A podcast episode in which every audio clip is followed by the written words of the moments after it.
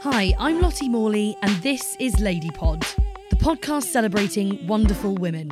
My guests will be sharing their inspiring stories about how they got to where they are and a few funny tales along the way.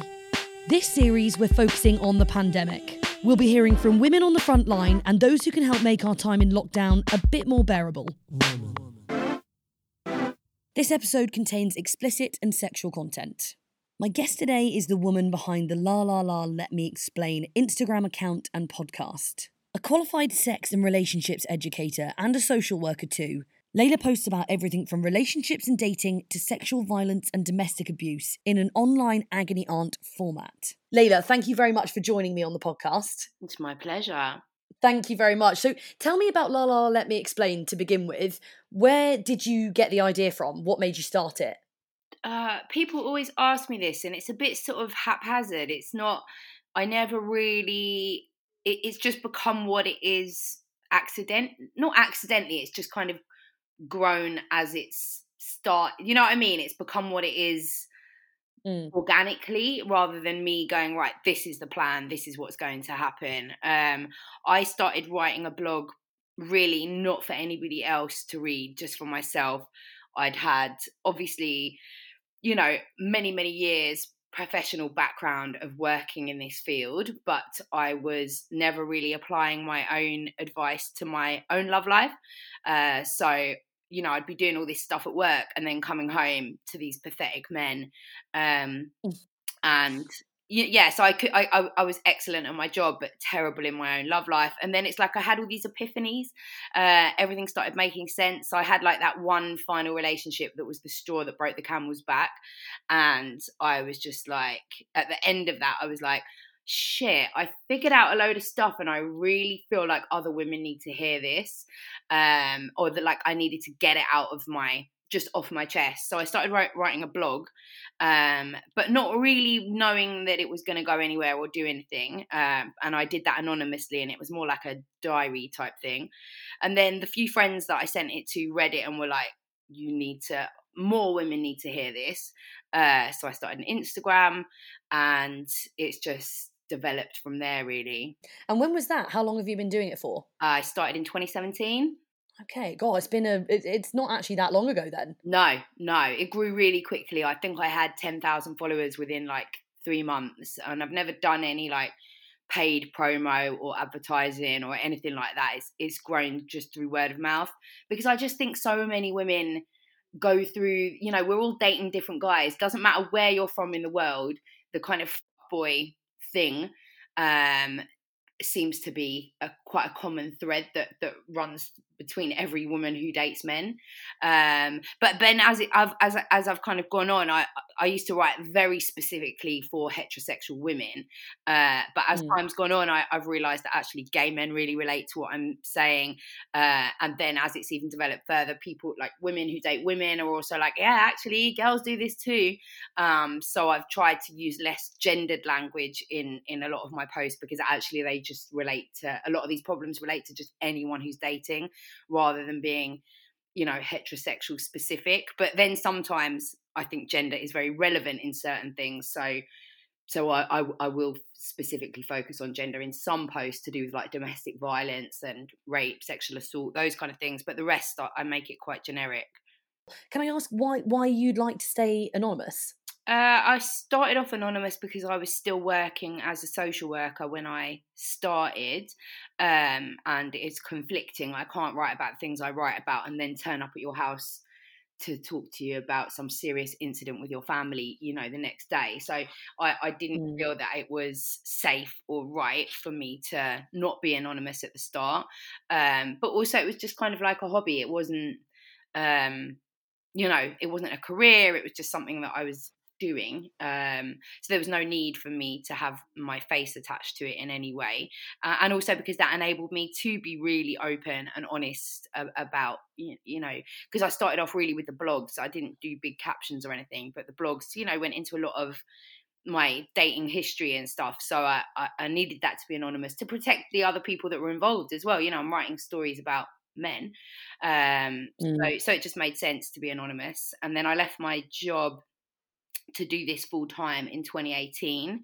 Um, but then I decided at that point to remain anonymous because I mean, there's a variety of different reasons. One is that I have a son, he's in primary school, but he'll soon be in secondary school, and I don't want him to have to go to school and be like, oh, your mum's that woman who chats about sex. Uh, you know, also, I want to be able to date. I don't want to be, have to, you know, I don't want to meet guys and them think, oh, she's going to write about me. Um, yeah, I'm a bit more relaxed, but I'm never ever going to start posting pictures of my face because I just don't think it's necessary. Definitely. And uh, so you said you went full time two years ago. How, how, do you, uh, if you don't mind me asking, how do you make money from that? So I um I've got a Patreon subscription service. So what that means is pa- Patreon is like um it's a way to pay your favorite creatives basically. So there's a lot of buskers oh. on there you've got a lot of artists um, uh, people who are like unsigned to uh, musicians. Um, so it's a, it's a really cool little platform uh, which basically means that people can sign up uh, and pay monthly anything from two pound a month to 50 pound a month. Um, and with some of the tiers you don't get much extra. They're just paying for the Instagram and the Insta lives and, and the podcast and whatever. Uh, and then the higher tiers, you can get one to one advice calls. Um, and everybody gets added to my close friends stories where where I, I put out like extra content. Um, so that's my main income is from Patreon, but I also do uh, I've done two events of my own, so I made a bit of money from them. Uh, mm. and I sell merchandise, um, key rings, pins, uh, tote bags, little bits like that. But yeah, my main income is Patreon. Great. Oh, that's really interesting. I I think I had heard of that before, but I didn't know how it worked. Yeah. Um, so what I was going to ask, uh, have you ever told a boyfriend about it or somebody that you're dating about the the, the Instagram account and what you do? Yeah, yeah, I have. And what was the reaction? I mean, you know what men are like. They're just a bit like, oh yeah, great. Like, I don't think that any of. I, I think the difficult thing for me is that unless you're like into the Insta, like say, say I just said to you now, like, oh, go and, go and follow this Instagram, la la la. Let me explain. You might look at it and just think, oh, it's a meme page. Uh, you know what I mean? Mm. unless you, I, I think you only see kind of what's going on when you're actively listening to the lives, listening to the podcast reading people's comments, seeing the reaction from other women, I think that's when you get a sense of really what's going on um on the Instagram because it's not just memes, yeah. it's not just memes it's um it's like a, a, a I don't know how it's like an, a place of education but also a place of women being able to feel safe and, and learn and come together and feel normal together um so it's it's one of those things that's kind of hard to describe I've never really had like a great reaction from a man other than you know you can't yeah. guess what? Like I'm doing this Instagram and it's changing people's lives honestly like you, you, can't, you can't say that. So so yeah it's difficult because then they just think oh you're an influencer and I'm happy for them to think that you know what I mean? That they don't pay much attention and maybe that's the problem maybe that's why I'm not in a relationship with any of them. When the day that I meet the one who's like wow this is amazing. Let me go and read your captions. Let me go and listen to your yeah. podcast, that's when I'll know that he's actually that's the one. Yeah. And uh, you do a podcast as well don't you? I, I saw do. your last episode was with um jamie windust and kenny ethan jones yeah the lgbt yeah. Yeah one. yeah. And to answering lgbt questions. Yeah yeah that was interesting that one um, because I think it's such a minefield. I think a lot of people are, uh, you know, you have to be so careful. So in, in that podcast, I, I, did ask the kind of questions that maybe people are too afraid to ask online, like, you know, can I use the word fag hag? Can I call you queer? You know, all of these things that 20 years ago, if you called someone queer, that was really offensive. Now queer is an acceptable term. So it was just about going through all of those little things that I guess I guess sometimes it feels like you're walking on eggshells if you want to say and do the right thing, um, but you're not able to ask ask the questions necessarily online because you can get attacked for asking the wrong question or saying the wrong words. So they were really kind to kind of come on and give heterosexual people with no knowledge of the LGBTQ community that space to go, okay, we, we want to ask these questions, but you know, we're doing it with the best intentions kind of thing. That's brilliant, isn't it? Yeah. And and like you say, I've followed you for a little while now, and some of the stuff you talk about is pretty taboo, I would say. Yeah. Um, why do you think? Why do you think that is? Obviously, British people are stereotypically a bit prudish, aren't they? Yeah. Uh, do you think it's because uh, you know there's a lack of seg- sex education, or we need to be better educated, or just need to open up and talk about it a bit more? Yeah, we're terrible for that. I mean, I remember going to Amsterdam years ago and seeing like kids and their parents just standing outside sex sex shops and there being absolutely no um you, you know, you know, British people would be like shielding their children's eyes and stuff. They can barely even say the words penis and vagina to their own children. Uh, and I looked into Amsterdam's uh, or, or, Holland's sex education strategies, uh, and they're just so open from the start. And as a result, they have really low teen pregnancy rates and really low um, STI rates uh, in comparison to us. I mean, we're one of the highest in Europe for teen pregnancy. Um, and I think a lot of that is to do with that very, you know, it's a very British thing, isn't it? People don't want to talk about sex. They see it as being kind of dirty. There's a lot of stuff steeped in kind of religion as well, particularly people who are raised Catholic. Um, well, not just Catholic, actually, all, all, all sort of quite serious. People who are, who are raised very religious uh, there's a lot of rules around sex kind of steeped in in that. So um, yeah i think we mess ourselves up by being so like the stuff i talk about shouldn't be taboo. The stuff i talk about we should talk about it all the time um, because it makes people safer. If you can talk you know the conversations i have about rape and sexual assault and stuff you'd be surprised how many 35 year old women say to me, I've literally only just realized that I was previously sexually assaulted because I've read something on your page.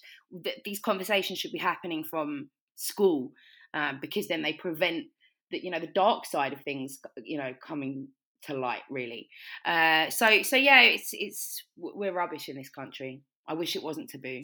Yeah, definitely. And where do you get your confidence from then? Have you did you have quite a, a, an upbringing where you would talk about those things openly? Yeah, my mum was really open always. I was terribly embarrassed by it, to be honest. I, I wanted her to shut up, um, but she was always really. She just allowed us to to speak uh, I never wanted to speak to her, like, but she would that that door was open if I wanted to. You know, I remember her helping us to put condoms on a cucumber when I was about fifteen with a group of friends. um, so she she was great, and I've I've I've never felt ashamed about sex in any way in terms of my upbringing. It's really more society that has made me feel ashamed as you know previously mm. felt ashamed as a woman for for having sex So you do lives on Instagram uh, where you take people's sort of sent in questions and discuss them. Yeah. I uh, for people who haven't seen your account, I listened to one the other day, um, and I mean it was quite a long one, but I, I listened to it, and at the start you were doing pelvic floor exercises to the thong song. Yeah. Yeah. um, and I, I, I kept on listening, and you come across across some really shocking real life situations that people have sent in. Yeah. Um, what's that like? Um, um, well, what I wanted to ask you was, what what do you think is the worst thing somebody has asked you for advice on, or is there something that you've been really shocked about yourself, even though you know you, you say you feel you don't feel shocked by it? You know what? I have worked in child protection uh, for over 15 years, so there is nothing that can shock me on this page. Uh, you know, I've dealt with some really um, dark stuff at work. So it's mm. not that mm. I'm desensitized to it. It's just that, you know, I, I, I, was on the MAPPA board for a long time. MAPPA is the um, multi agency public protection um, stuff. So they deal with the highest risk offenders. It's like managing plans for when they come out of prison. Um, so having sat there and listened to their criminal histories, there's there's nothing that anyone can say to me on this page that's that's ever going to make me go, you know. Uh, and it's not that I, I don't continue to be, you know, I'm not desensitized to it in the sense that I'll read a really shocking topic and think, ah, oh, this is normal. It's not that. Like I can, I, you know, I, it, it always kind of affects me or shocks me, but I can't, I don't, um, yeah, I'm I'm used to it. I've done it for so many years now, and I I have ways of of making sure that I don't internalize or get too emotional uh, over things because you you just can't operate like that. Especially as a social worker, you're you know you're dealing with ten different incidents of child abuse in one day. If if, if you're allowing yourself to to to become too emotional about that, you just can't do your job properly. So uh, it's it's a good skill that I've learned from my previous career to bring to this one. Yeah, definitely. Yeah, I hadn't thought about it like that actually. Um, and then on the sort of on the sort of sex side of stuff, um, eh, there are some re- all equally some really funny things that people send in. Uh, can you give us an example of something that something hilarious that somebody sent in for us? Oh, we've had quite a few recently. So we had what did we have last week? Oh, we had somebody who was like talking about rimming. Uh, and uh, it was the way that she described it was just like she wanted to do it, and then she saw his chocolate starfish staring at her, and she just couldn't do it. Um, we, we had one about fanny farts recently. About oh, that this was it. This was like a little learning experience for all of us, including me um, because she was saying, so this girl wrote in to say that she finds fanny farts really awkward, um, and that the thing that she finds most upsetting about it is that uh, she realizes that just pre fanny fart, her vagina must be a big gaping hole. Um, and we were all like, what? Uh, but then all these men wrote in and they were like, yeah, that is what happens. It like fills with air and it, you can't feel the walls at all. Uh, and then when you push in and generate the fan fart, the vagina like clamps back around the penis. so we had like a whole gang of women like, what? right, yeah, so that was a good one. We had one recently about uh, a guy who wanted to be called daddy in bed. So we had a whole big conversation about that. He also was into like girls in school uniforms and um and she was just asking whether she should be disturbed by that and you know so it's good. What i like is that it's like a safe space and you know sometimes you can't ask these questions to google or to your mates or whatever. So i think it's really nice that people feel like they can talk about this kind of stuff without judgment so moving on to uh, the pandemic now obviously this is a pandemic related series. Yeah. And what we really want to talk to you about is dating during lockdown. So obviously this has pushed loads of different people into loads of weird situations. There have been people who've been forced into long-term relationships um, and single people forced to change the way they date. Those are the two kind of ones that i've got in mind. Um, on instagram recently you said dating as we know it is done yeah. Can you tell me can you tell me about that yeah, that was that was uh, more as a kind of combination of not just lockdown, but the impact of um, everything that's happened within that. You know, so Black, Black Lives Matter movement has been, I think, a huge second pandemic really that we should have been dealing with a long time ago mm. but it's also been it, a bit like brexit like it kind of shows people's true colors um you know, I, I don't know if you felt it in 2016, but there was this whole thing of just very much like, I can't date you if you voted leave, or I'm sure the leavers would be like, I can't date you if you vote remain. And it's very much the same in the Black Lives Matter thing, but even more serious. Like, if you're not on board with me politically, I can't go there. And I think that's been a massive change for a lot of people who would have maybe um, dated people and like overlooked their political differences. But I think po- politics has really come to the forefront now. And I think a lot of people are much more like, actually, I'm really clear now on my own morals and values. And I absolutely have to find somebody who shares that stance. So I think that's been one of the changes. But um, yeah, like in terms of lockdown on its own, the, the impact of, of, of that, I mean, it's, I don't think we'll ever really go back to normal again because I think people have just got really. Yeah, I don't think we will. I think. I, think it, I don't know.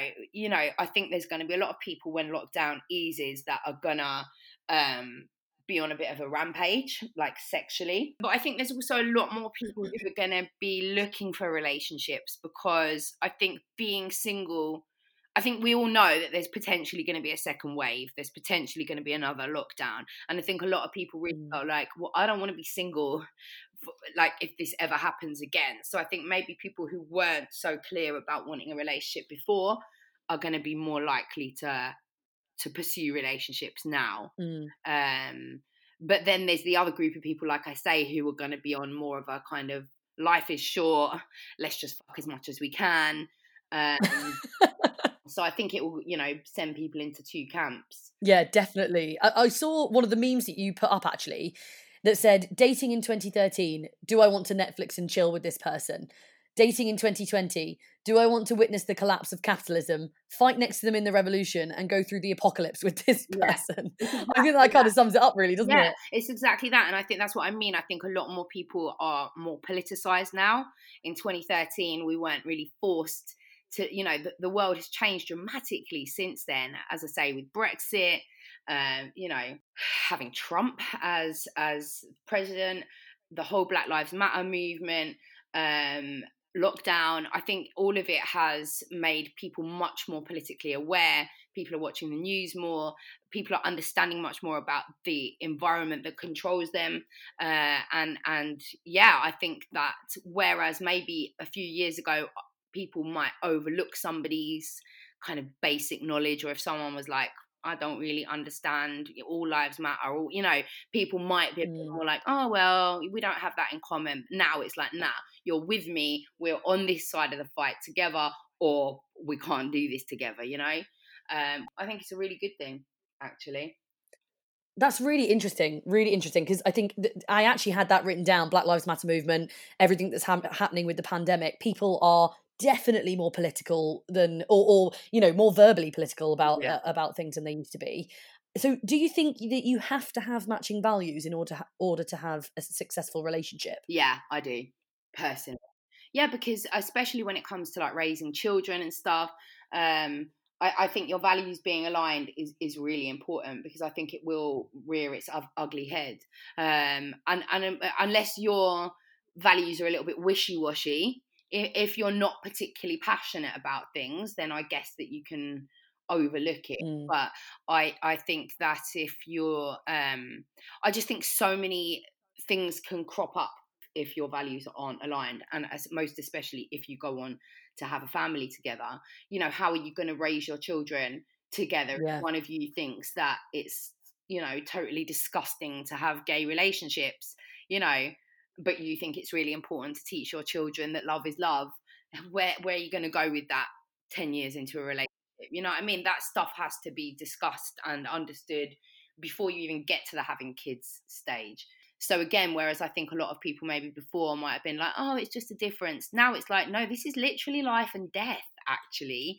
Um, not for everyone, obviously. Like I say, if you're not a particularly political person, if you haven't got into all of this, then it doesn't matter so much like um, but I think if you are somebody who who's got really strong values and, and um, political views, I think you have to be on the same page. So back to the to the lockdown and dating during lockdown single people have kind of i would say drawn drawn the short straw here. Yeah. Uh, so not only are you have you had you know your nice dates in a pub or going out for a dinner or whatever you normally do on a date you've had that taken away from you yeah. you might also not be a person that uses things like um, dating apps and things like that. So it's almost just uh, completely pulled the rug from under some people would you say? Yeah. Oh without a doubt. And i you know i've spoken to people who are in a kind of variety of different situations, uh, a lot of people are just they, they've tried to do the whole dating app thing, but um, I've heard from so many people, including myself. I think I joined Hinge for about two days at the start of lockdown. Mm. Um, and I just found that there was just really nothing to talk about with people. Uh, and I'm hearing this from a lot of people because life was so still and all that was going on was just in your house for 24 hours, seven days, yeah. and nothing was happening apart from being able to talk about what you've watched on Netflix. Um, pe- people were were struggling. You know, once you've got past the whole thing of I went traveling in Australia in 1990, you know, once you've got past all that, what what next? Because actually, you, you know, you generate conversation with your everyday interactions and stuff that happens at work and whatever. So I think a lot of people are finding it difficult to have um, conversations. But I think also because there's so much uncertainty about when it's going to end, people kind of felt like, well, what's the point in this? We're talking for three months and there's not even an end date in sight where we could possibly meet up and have a great date. Um, so I think that put a lot of people off. I spoke to a lot of people who jumped on dating apps and then jumped straight off them because they were just like, "What's the point?" And for a lot mm. of women as well, um, with the beauticians and salons and everything being closed, the longer that lockdown has gone on, people have started to feel like, "I don't even want to meet a new man now. My hair looks, I look like Worzel Gummidge." My nails are horrific. You know, like I need my lashes done, I need my brows done. I like even me, I would not meet a new man right now because I look like Hagrid, and it's just not happening. So I feel like I need to just like get the salons open, and then I might feel refreshed and revived again enough to to meet someone new. Yeah. So, so but also a lot of people have been breaking lockdown. There are quite a lot of people Mm. who you know, there's but I know of a lot of hookups that have been taking place and people that have actually found relationships or like people to see during lockdown because they just there's a lot of people who haven't taken it quite as seriously as the rest of us. And you've been very vocal about that online, which I thought was really interesting. I don't know whether it was just men asking women or whether it was just people asking to meet someone else to meet to to meet up, either to meet up for a date or just for a sort of a hookup. I think there was a lot of people doing it. There was a lot, a lot, a lot of people doing it. Um, I, obviously, my my um followers are ninety four percent women, six percent men. Mm. So I I'm obviously hearing the female side. So I I know that women were definitely meeting up for hookups, but there was definitely a massive amount of men who were on Tinder, Hinge, all of those things, who were very explicitly saying like, "Come, let's meet up." I got so many screenshots from women like, "Look at this guy. How off-putting is this?" So I can't tell you what the numbers are really, but definitely from my followers' perspective, a lot of men were very like relaxed about it, very casual about it.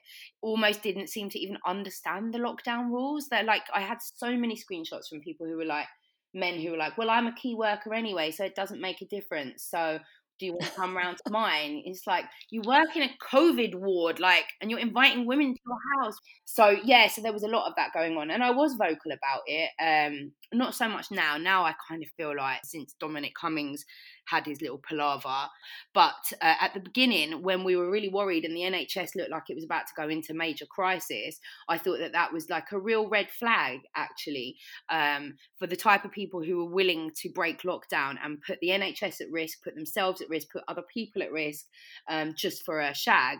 I felt that that was a real red flag for very narcissistic behaviour, actually, to think Yeah. you're above the virus, to think that you're more important than the, the welfare of elderly people in your community. You know what I mean? So Yeah. actually, I felt like anyone breaking at the beginning, massive red flag for just complete and utter selfishness.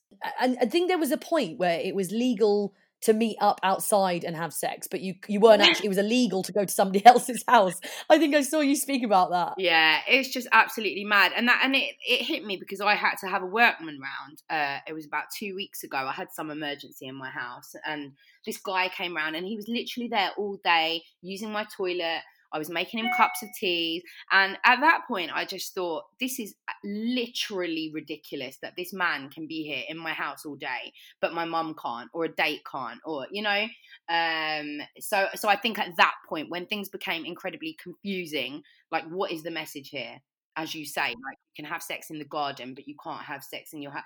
At that point, I think I became less judgmental about it because it's like if if you're still meeting up, then. pff, uh, Who know, are you? Are you supposed to? Can I have sex with this workman? Is that illegal? Like, yeah. or, you know, prior to that, when the message was really clear, um, I, I think it's a red flag when people were meeting up. So there've been lots of memes about people going back to their exes and people saying because they they feel like they've got no other option, they're bored, they're in lockdown, there's nothing going on. What what you you've spoken about that as well, haven't you? Yeah, I, I mean, I think that happened a lot, and that's happened with me. Like the only people that I've been speaking to are people that I know already. Um, because if I'm going to FaceTime them and I do look a bit messed up because of no beauty treatments during lockdown, they're going to accept that because they knew what I looked like before. Um, whereas I, I feel like speaking to a new guy, he might just think like, "Wow, her hair's a bit wild," or you know, "Where's her eyebrows?" Um, not that looks matter, uh, but I'm not going to pretend I don't want to look hot for a new guy, you know. So yeah, I think that's you know it's bound to, isn't it? It's not just the whole like, oh, I, I want to speak to someone. It's it's also that whole sense of our own mortality. Um, it was a global pandemic.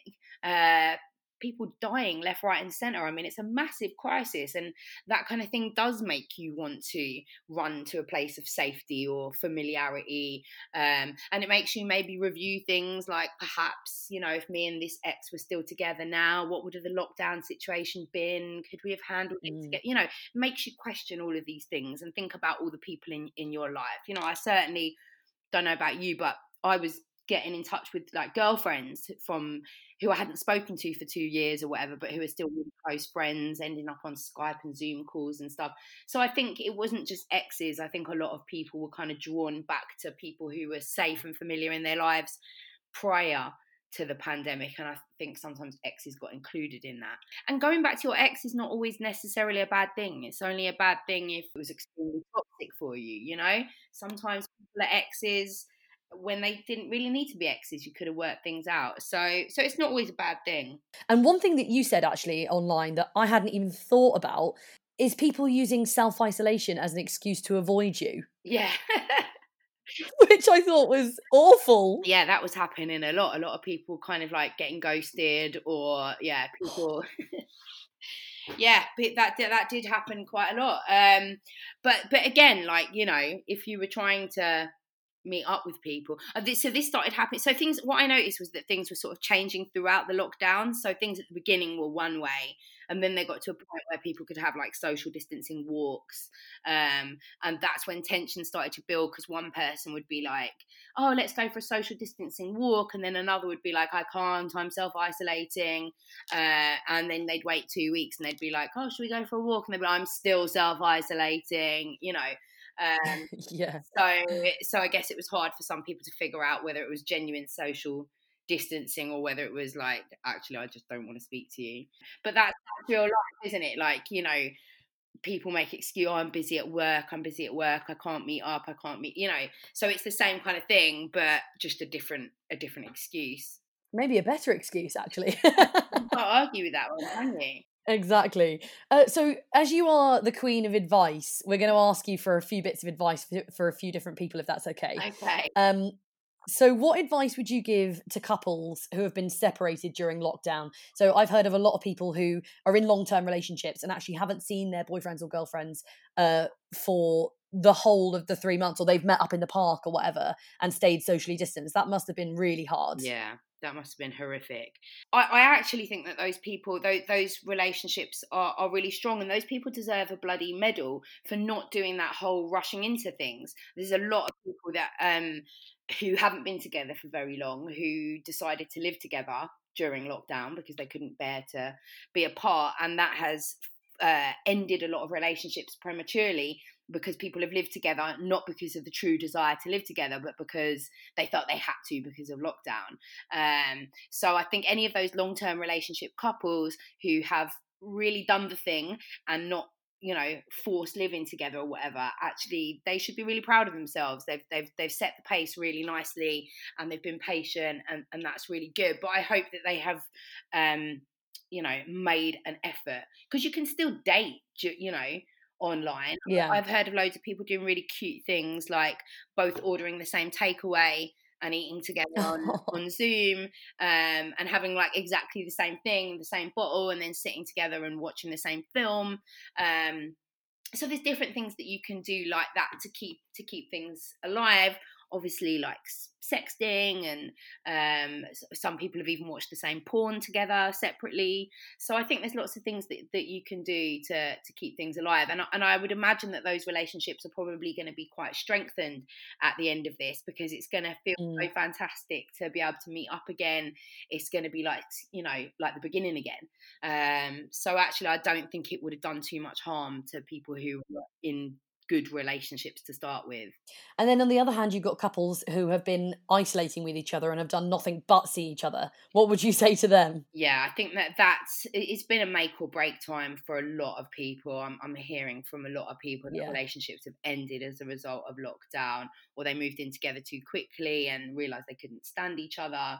Um, I think that if you're living together during lockdown, you have to really make a concerted effort.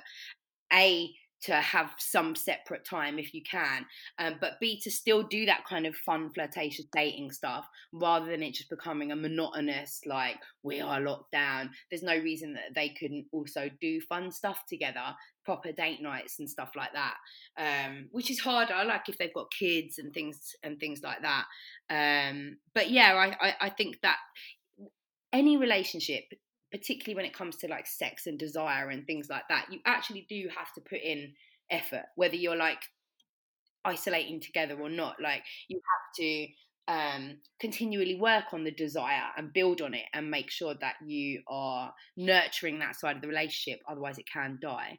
So yeah i, I think it's going to uh, have been hard for everyone. No matter you know singles it's hard for one reason. Isolating together it's it's hard for a different reason. Isolating apart it's you know what i mean? I, I think there's no one who has got away yeah. this lockdown thing scot-free in terms of um, the damage that it might have done sort of emotionally um, or mentally to to how we approach relationships.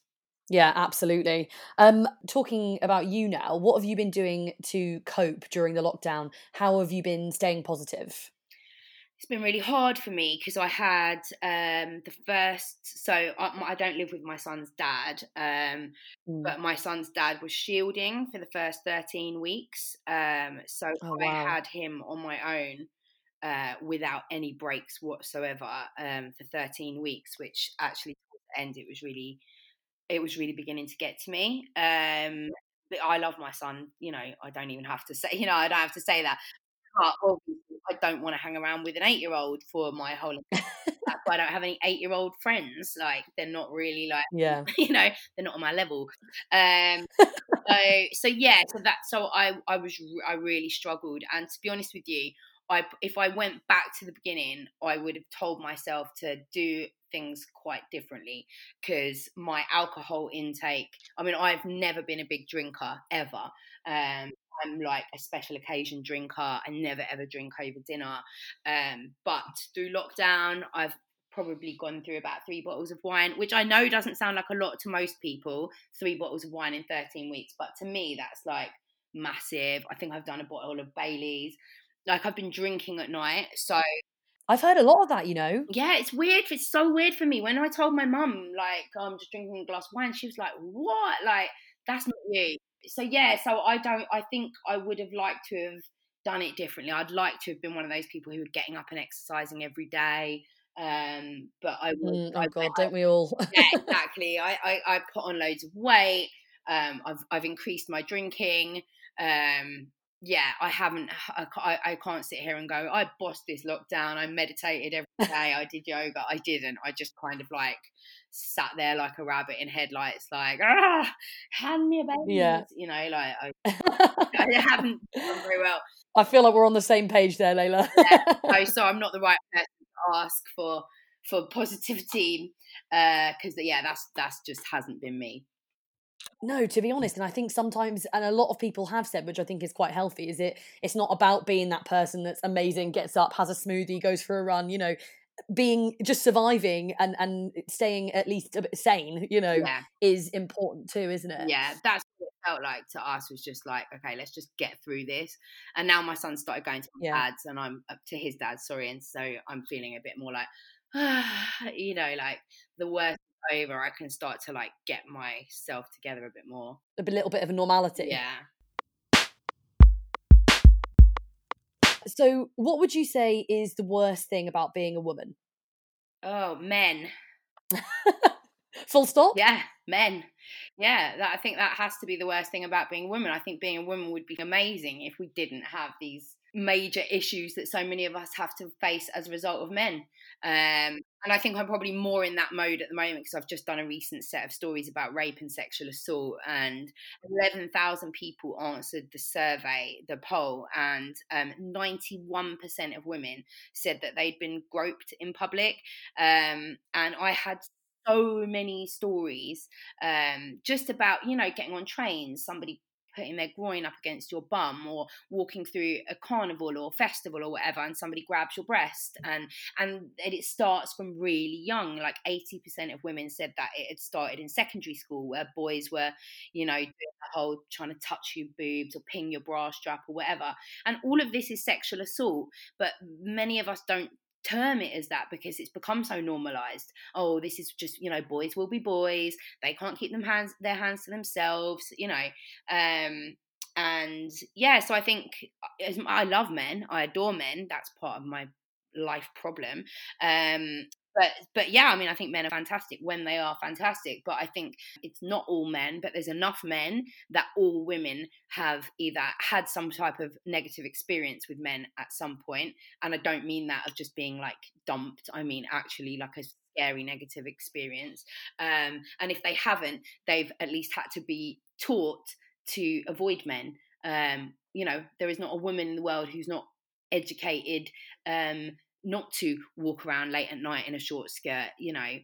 Yeah. not all men, but enough men that all of us have to be a bit worried about them. And then on the other hand, what is the best thing about being a woman? Oh other women.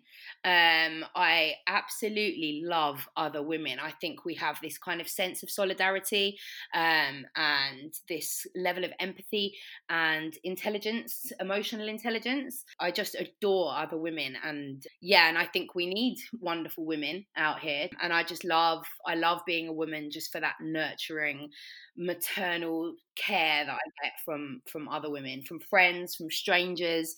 So yeah I, I think the best thing about being a woman is is has to be that.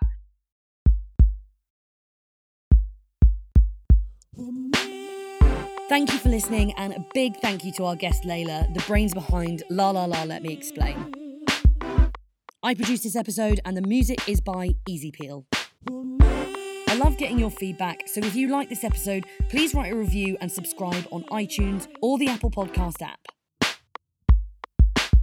For more Lady Pod, check out Series 2, Episode 4, where I chat to Dr. Aisha Iqbal about working in a hospital during the pandemic. Thank you for listening. I'll see you next week.